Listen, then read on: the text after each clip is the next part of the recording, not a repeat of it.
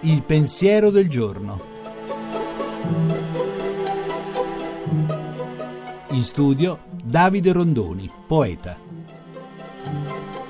Ci sono persone che amano farsi guanciale delle ore tue. È un'espressione di un poeta, di un grande poeta, Clemente Rebora. Farsi guanciale della vita degli altri, ovvero usare gli altri come appoggio, sì, come posto dove posare la testa, eh, come posto dove riposarsi, come se l'altro fosse un materasso, un cuscino, insomma qualcosa che deve accoglierti e farti riposare. Questo modo di intendere i rapporti spesso li avvelena, li stanca, li sfibra, perché nessuno è cuscino per nessun altro.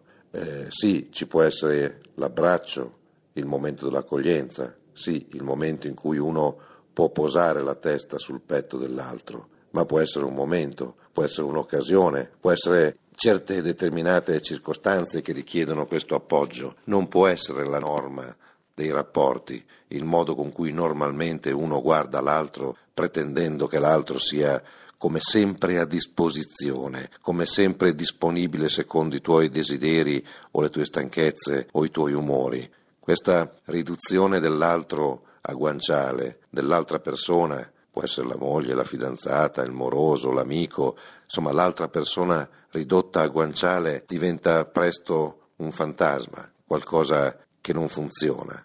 E allora i rapporti si rompono, le amicizie si slacciano, anche i matrimoni possono rovinare per questo, ma l'altro non è un guanciale, l'altro è un mistero, una compagnia misteriosa.